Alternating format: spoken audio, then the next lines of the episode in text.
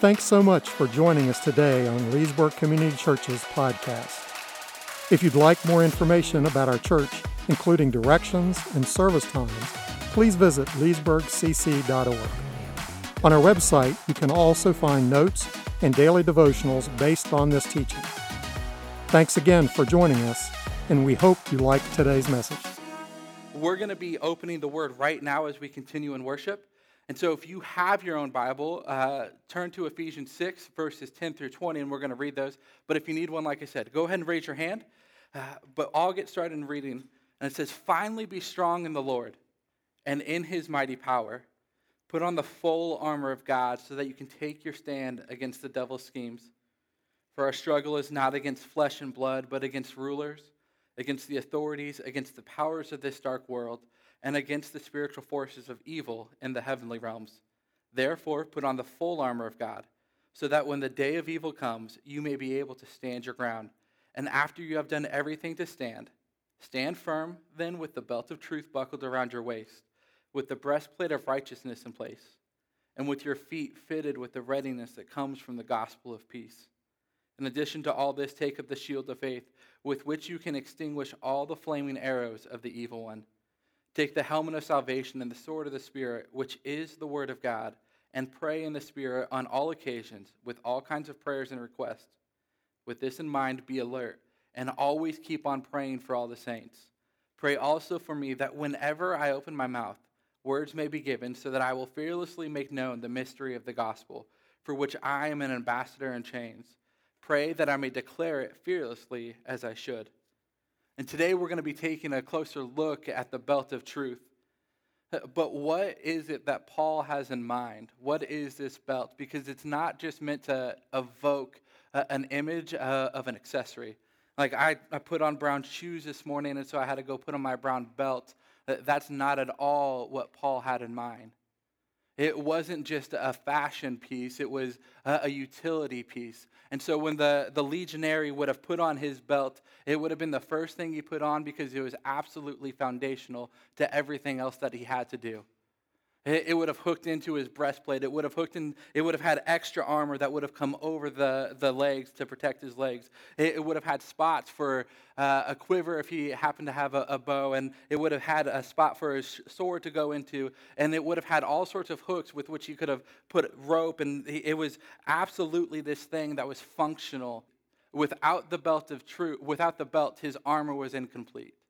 And in the same way, Paul starts there for us with the belt of truth being foundational for us. Our worldview and our understanding of everything we encounter is built off of the belt of truth for us. If we don't have it, things are shaky. There's nothing to anchor into the same way there's nothing for the armor to anchor into. We're going to continue in worship, and Tim will share a little bit more about this belt. Hey, I don't know if you remember the date or not, but June 24th, 1899. I'm sure a lot of you were around for that. June 24th, 1899. Probably never even heard about it in your history books or in your classes or anything like that. But it was a really interesting day. There were four reporters that were from different newspapers, and they were hanging out at a specific location in Denver, and they were waiting for something to happen. They were listening for some gossip. They were waiting for something they could report. They needed some news for the day. And they got towards the end of the day, and each one had been sent out by their editor, and they had nothing. And so as they were talking and hanging out, they decided to go to the Oxford Hotel to commiserate their lack of gossip to report with a few drinks at the hotel bar.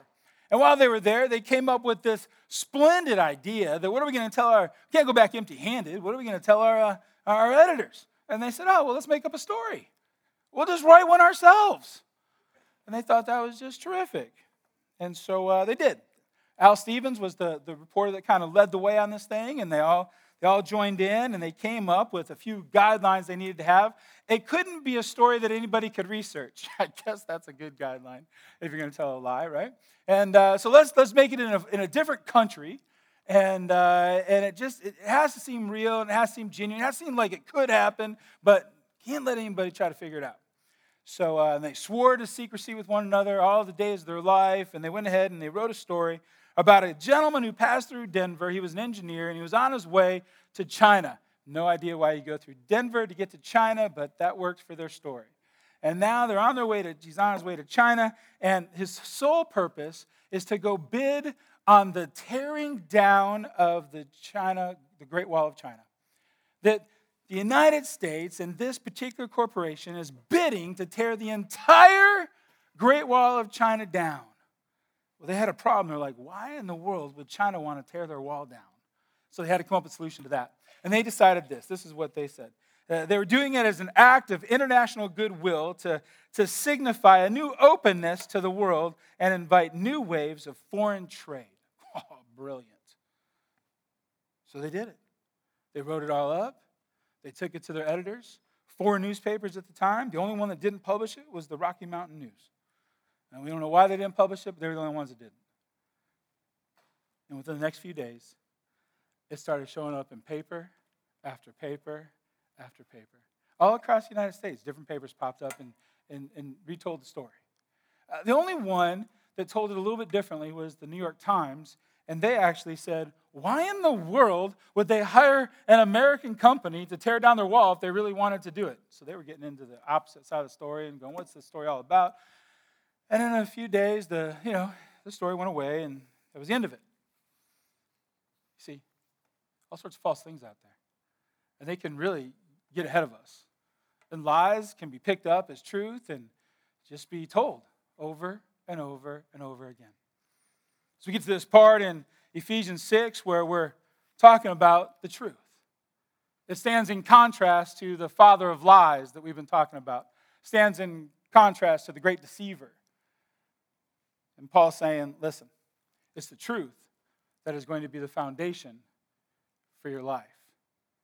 That everything's going to start right here. He's saying, hey, remember, I've already told you who you are in Christ. I've already told you how the great thing that God did for us in Christ, how he saved us, he brought us into his family. I've told you all that. I've explained to you that this new life is going to bring unity between us and God and us and other believers. I've already told you, no, I have insisted upon it, that in this new life, you're going to live differently. You're going to live like a child of the King, and it's going to bring about a different way of life. And then he gets to this finally part. Remember how much we focused on finally last week? Finally. I got to tell you something else. It's going to be a battle. It's going to be a battle. I mean, you're going to get punched and socked and kicked and hit with everything that you could imagine. Because you see, there's this spiritual battle that's being waged in the heavenly realms and the spiritual realms. And it's a battle between the deceiver, the liar, the one that is against God. It's a battle between them. Now, the knucklehead Satan doesn't realize he's already lost the battle. He doesn't realize that all of his lies have already been defeated with the truth. He doesn't realize that a lie can't stand against the truth. It is always, always dies. He doesn't get it. So he battles on and he wages on. And when he can't defeat the King of Kings, the Lord of Lords, the God Almighty, he comes after his kids. He comes after us. And so the battle is being waged. And God, knowing that he has defeated everything through his son, Jesus Christ, he says, I have fully equipped you. You are more than conquerors if you are in Christ Jesus. The victory is already yours because I've already defeated it. And I have now clothed you ready for battle. You just got to put on the full armor that I'm giving you. You just got to put it on. So as we get to it, we get to this place where it says, stand firm then. Remember we talked about how many times that word stand was there? That word stand was in this short passage 4 different times. Stand firm was there a couple times. And it says, stand firm with the belt of truth buckled around your waist. But I just want to draw your attention real quickly to that phrase that happened a couple different times. It says, the full armor of God. We're going to do this passage a disservice. We are. We're going to stop and we're going to break down the little nuances of what these different pieces of armor kind of represent. Paul was just grabbing an everyday picture. Roman soldiers were everywhere. It was the 3rd largest city of Ephesus. Roman soldiers were everywhere. And they were the most battle-ready group of people in existence. They were the most trained warriors in the known world at the time. Their armor was second to none. So he just grabbed an image And he kind of broke it down. He goes, oh, let me help you with this. You know, you've seen the breastplates and you've seen the helmets. Well, the breastplate is like this and the helmet is like that. And the shoes, well, they're like this. And that's all he was doing. The main emphasis he was getting to is that it's superior to anything else. Remember how it starts out? He says, finally be strong in the Lord and his mighty power. It's superior to anything else we can live within this world. It's superior than anything else we can do for our own protection in this world. It's significant. He's drawing attention to the greatness of the armor that's on the Roman soldiers and the greatness of how we've been equipped. But he's also drew attention to the fullness. He's put on the full armor of God. Listen, nobody, there wasn't a Roman soldier walking around like, you know, half done. I got a half breastplate on. Don't really need this half. I mean, it wasn't there. It wasn't like they ran into battle going, hey, I got my shoes, but this helmet, sword, I don't know. I don't want it today. But there was a full armor that was put on, right? It was the full gear. You guys know I was a football coach, and I love football analogies, and so you got to put up with them every once in a while. And, you know, I'll try to learn something about some other sport. I don't know. I can't think of a better one, so I'll just stick with football. And but here's the thing. As a coach, I had to every year get my ninth graders ready. Oh, I don't know what happens that freshman year. They just lose their mind. But I got to get them ready to play football, right? And so I got to get them, and I teach them how to put these things on, and I make sure it's fit just perfect. I buy new small ones because they're so tiny, I don't even know how to outfit them in gear, and we do all this stuff, right? And I said, okay, now so the knee pad goes this way, and then thigh pad this way, and you got a little, you know, you got your hip pads, your butt pad, and your this pad, and that all goes on. Now do not, and I always got like really with them. I'm like, do not walk onto the football field without being fully dressed. You got it? Yes, coach. No, I'm serious. If you forget something, you're running. Yes, coach. I'm like, all right. They all forgot something, right? They come out half dressed, one shoe off, this, that, something else. I'm like, what are you doing? And the craziest thing is inevitably every year the knee pad would be on the thigh. I'm like, how'd you do that? Like, does it even look like that thigh pad fits on your knee? I didn't remember what you said, coach. I'm like, yeah, the 40 other people putting their pads on. You could have asked them. Look, you can't come out only half padded. It doesn't work. You got to have the tail pad. You got to have it all, okay? All right, no joke, I promise. I wish this was an exaggeration, but it's not. It should be an exaggeration, but it's not. One kid was putting his helmet on backwards. I'm like, you got to be able to see through the hole, son.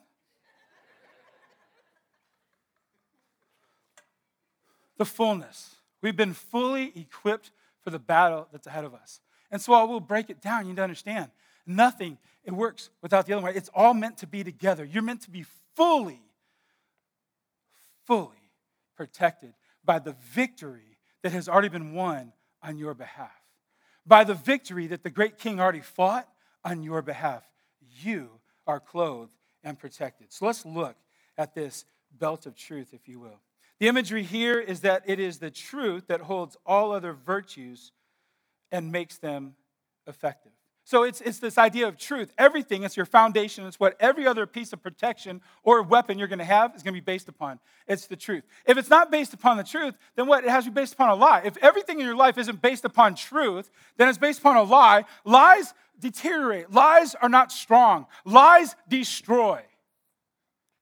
So Paul's starting out going, listen, first and foremost, your enemy is the father of lies and the great deceiver. Your life is founded on truth. So let's start by being girded, literally girded up, ready for truth, ready to extinguish, ready to put out, ready to defend, ready to do whatever, to stand against the lies of the deceiver. Now, the belt was also used. Remember, they wore tunics and longer robes, and so when it was time to go into battle, they would pull up the tunic, tuck it into their belt, and then gird it all together. Tie it in, cinch it all up. Now everything's ready. Now, the soldier that had his belt cinched up was the one battle ready. The one who had his belt slacking was the one not ready for battle. That's how you can tell who was ready to go and who wasn't, is when their belt was cinched up. Think about our lives for a minute. Think about what Paul's getting at here for a quick second. Are we ready for the battle? Then your life has to be cinched up, shored up, founded on truth. Otherwise, You're going to get tossed around by every whim and philosophy and creative idea that's out there that opposes itself to God. Can't do it. We got to be shored up, geared up, girded up with the truth of God. We have to live in the truth, and we have to live out the truth. The statement is more than just, hey, there's truth out there, and you can battle the lie. It's that there will be truth that we have to attach ourselves, that we'll be able to understand what a lie is because we compare it to the truth, but then we have to be people who live out the truth. So what's the other part of our protection against the enemy's plan? To live a truthful life of integrity and character.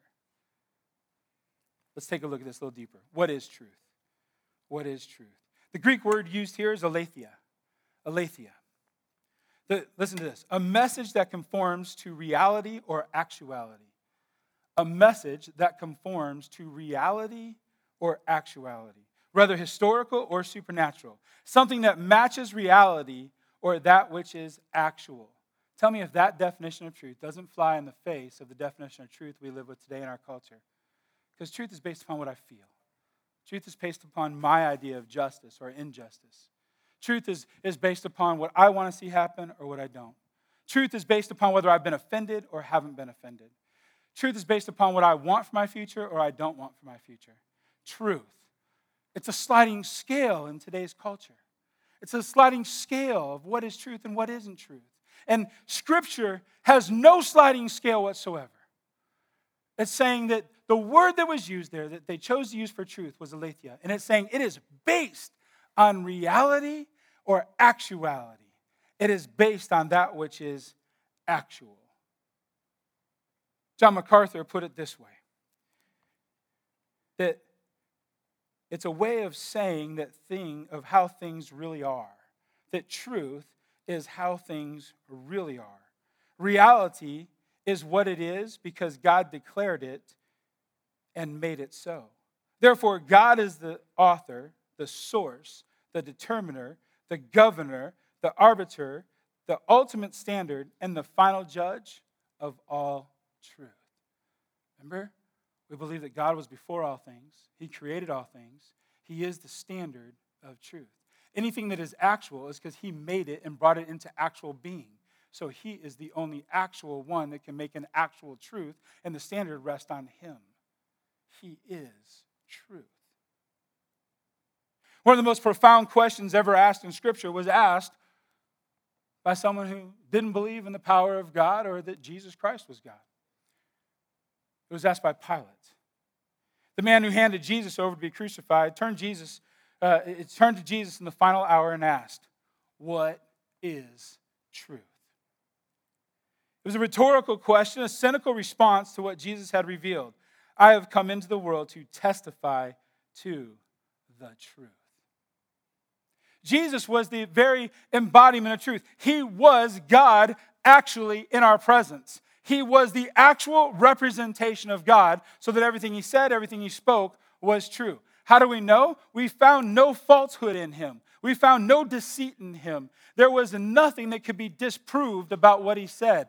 Everything about him. While he was God, and that should have been enough, he actually lived a life, was tempted in every way. He lived here on earth, and there was no falsehood found in him. He was actually true. Jesus. Jesus was the truth because he was God, and in his life conformed to the truth. There was no fault found in him. He was the actual truth. He was aletheia. He was the very physical representation of truth. It's in your notes. It'll be up on the screen. I just want to read Scripture to you. You see, Scripture is truth because it's breathed of God, right? Scripture is truth because it's breathed of God. It said that Jesus was the incarnated Word, that the Word became flesh. So I want to read you what the Word, the truth of God, right? The words of God that reveal the truth of who he is. I want to read you some of these verses. I hope you'll read along. Deuteronomy 34. For I proclaim the name of the Lord. Ascribe greatness to our God. He is the rock His work is perfect. All his ways are just. A God of truth and without injustice. Righteous and upright is he. Numbers 23. God is not human that he should lie. Not a human being that he should change his mind. Does he speak and then not act? Does he promise and not fulfill? Malachi 3:6. I am the Lord. I, the Lord, do not change. So you, the descendants of Jacob, are not destroyed. He's a promise keeper. Doesn't change. He kept his covenant. He's true. Jesus answered, I am the way, the truth, and the life in John 14. The writer of Hebrews says, Jesus Christ is the same yesterday, today, and forever. He's constant. He's consistent as truth should be. He's the anchor that we can trust and determine because he was actually truth. To the Jews who believed in him, Jesus said, if you hold to my teachings, you are really my disciples. Then you will know the truth, and the truth will what? Set you free. The truth will set you free. My prayer is not, as Jesus prayed, my prayer is not that you take them out of the world, but you protect them from the evil one. They are not of the world, even as I am not of it. Sanctify them by your truth. Your word is truth. How are they going to be protected from the evil one? By truth. Now contrast that with his enemy. Here's what Jesus said about his enemy in John 8. You, talking to the Pharisees, belong to your father, the devil. And you want to carry out your father's desires. He was a murderer from the beginning, not holding to the truth. For there is no truth in him. When he lies, he speaks his native language. He is a liar and a father of lies. In John 8, whoever belongs to God hears what God says. The reason you do not hear is that you do not belong to God. Those that are committed to the lie will stay committed to the lie. And not forever. God can intervene. The Holy Spirit can call them and change their life.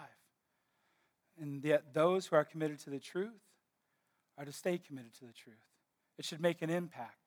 It should look different in their life. The truth should be our foundation. Pastor and theologian J.D. Greer wrote this. When God approached Moses, he declared, I am who I am. I am who I am is not, I am whoever you want me to be. Can we imagine how offensive it must be for God when we attempt to reshape him according to our preferences? How would you like it if someone did that to you? My guess is you would be offended. If we wouldn't like someone else doing that to us, why do we think it's okay to do that with God? Do we think that our idea of God is better than who he actually is? Have we forgotten who we're talking about? You see, because God is truth and all truth is from him, we are made in his image. He's not made in our image.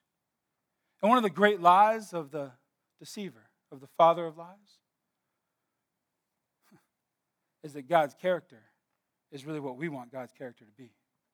That God should take the shape that we want him to take. That God should do what we think he should do. That God should act the way we think he should act. God should give me what I think he should give me.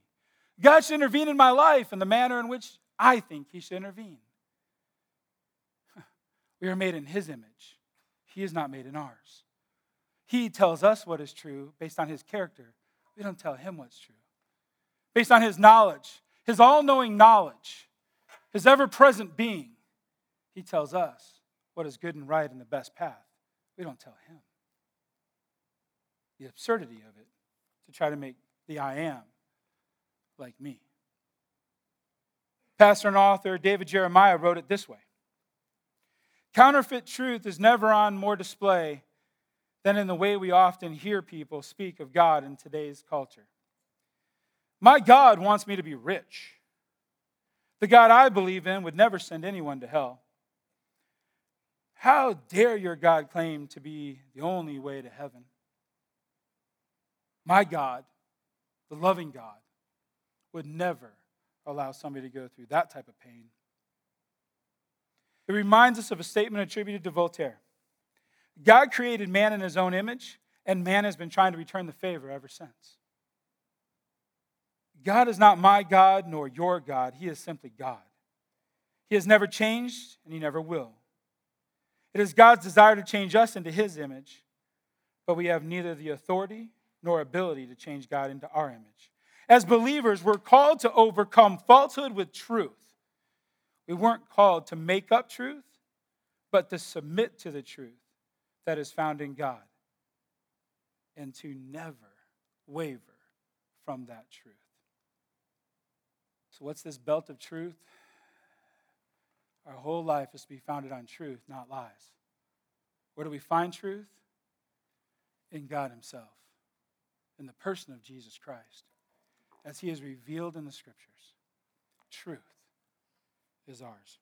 So if I use the term that Paul gave us, church, stand firm. We overcome the attacks of the enemy, the trouble of our lives, and the dark moments when we know the truth. All right, so we know what truth is. What do we do with the truth? We measure, we weigh, we fact check our thoughts, choices, decisions, and activities. Do you remember? Do you remember those old scales, those balance ones that, you know, hang like this? Right? And over here, there's a standard, a weight that's always consistent, 5 pounds. Never changes, 5 pounds. And over here, you know, you put a bag of flour or a bag of something, and if you put 2 pounds in, the scale doesn't even. If you put 7 pounds in, the scale doesn't even. You put 5 pounds in, the scale balances just perfect. Can you imagine if this standard always changed?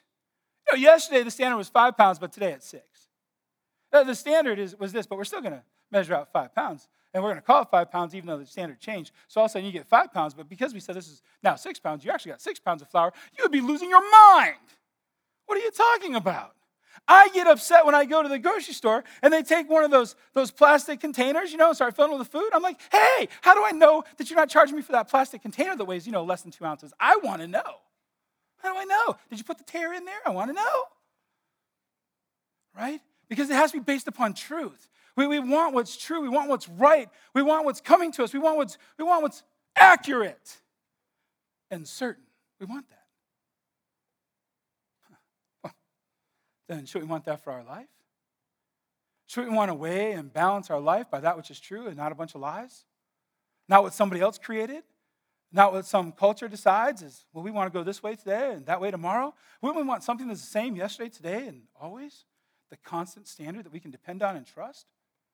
God's given it to us in himself.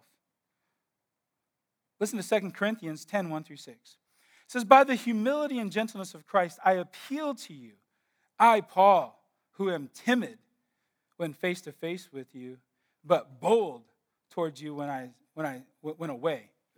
By the way, people were mocking him. People were sending accusations. People were saying deceitful things about him. And he was just acknowledging, yeah, I know. He said, I'm not very bold when I'm in front of you. I'm only bold when I write. Yeah, me, that guy, Paul. He says, I beg you that when I come, I may not have to be as bold as I expect to be towards some people who think that we live by the standards of the world, making false accusations, going, you just live by the world's standards. Your godliness isn't enough. And he says this, the weapons we fight with, remember our battles in the spiritual realm, not against people? So he's not looking here to fight against people. He's saying this. He says, for though we live in the world, we do not wage war as the world does. The weapons we fight with are not the weapons of the world. On the contrary, they have divine power to demolish strongholds. We demolish arguments and every pretension that sets itself up against the knowledge of God. And we take captive every thought and make it obedient to Christ. And we will be ready to punish every act of disobedience once your obedience is complete. Once we've measured and once we know, once we've decided which one of our thoughts, which one of our actions, what our ideas, where they didn't measure up with that which is true and right and godly and holy, once we figure out what that is, what do? We destroy it. We kill it. We crush it. There's no place in the victorious Christian life. If it doesn't align with God, we get rid of it. We don't manipulate it, massage it, keep it around, joke around with it, stick it in our pocket, pull it out when we want it. We get rid of it because it's a lie, and lies destroy. Lies kill. Lies take our relationships away. We get rid of it. We do away with it. What are we going to do with this truth? So if we're going to weigh it and measure it, then we better study it. We better study it. We got to know the truth inside and outside. We're going to study, and we're going to research, and we're going to mine the truth for everything we can get. Then we're going to use it to measure all of our thoughts and all of our activities. We're going to devote time to the pursuit of knowing the truth. Former Vietnam Green Beret pastor and author Stu Webber asked the following question in his book, Spirit Warriors. And I would just pose this question to you. So if you don't like the way it's phrased, get mad at the Vietnam Green Beret, okay? Just saying. Are you involved in regular, rigorous regiment of Bible study? Regular, rigorous regiment of Bible study. Are you studying the truth? Are you mining it? Are you researching it? Are you digging in? Is it regular? Is it rigorous? And he says this, if not, and here he comes. He just comes with all the boldness of a special forces guy who understands a little bit about training. He comes with all the boldness of a man who follows Christ. He comes with all the boldness of a pastor who sat and watched lives destroyed in front of him. He just comes with all the boldness, and he says this. If not, what in the world are you doing? Your mind, your most critical weapon in battle, is braced by doctrine. Your soul is strengthened by biblical knowledge.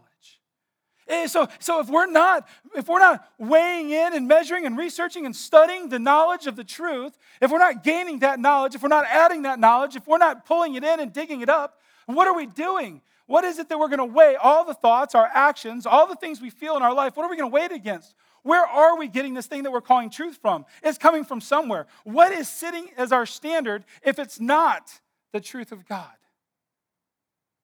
And so he says, what are you doing? You've been given the truth. God has revealed himself. Are you studying it? Are you getting into it? And then finally, it's not enough to know the living truth. We have to conform to the truth. We have to conform to the truth. This is the step that goes beyond study. It goes beyond measuring. It means that I step into that which is true. Remember, I demolish, I destroy that which holds itself up against the truth. Now I start to live this truthful life. I become the man or woman of character that I'm supposed to be. I become the man or woman of integrity. When God says something is wrong, I do away with it. And so what do I do instead? I walk towards that which is right. I begin to live in the truth and not in the lie. And how do we constantly bring ourselves before the Lord to know this and to know what the truth is and what the lie, where we've been living? What's the best way for us to measure? We follow the example of David that he penned in Psalm 139. It says, search me, O God, know my heart, try me, know my anxieties, and see if there is any wicked way in me, and lead me in the way of everlasting. David knew that sins, lies, and false understandings of God could destroy his life, his relationships, and render him a lame duck with the responsibilities that God gave him. Do you believe that? Do you believe that to live in the lies will render you a lame duck with the responsibilities that God has charged you with? You see, he's given you the truth to live by, and now he's saying, I need you to know the truth, and I need you to walk in the truth. I need you to be a person of truth. If you have your outline, you're following along, the rest is for you. I want you to go study the truth. I hope you'll take time and dig in. I hope you'll see how the passages I gave you will help you to measure that which is true and right. Will help you to see and hear the lies for what they are.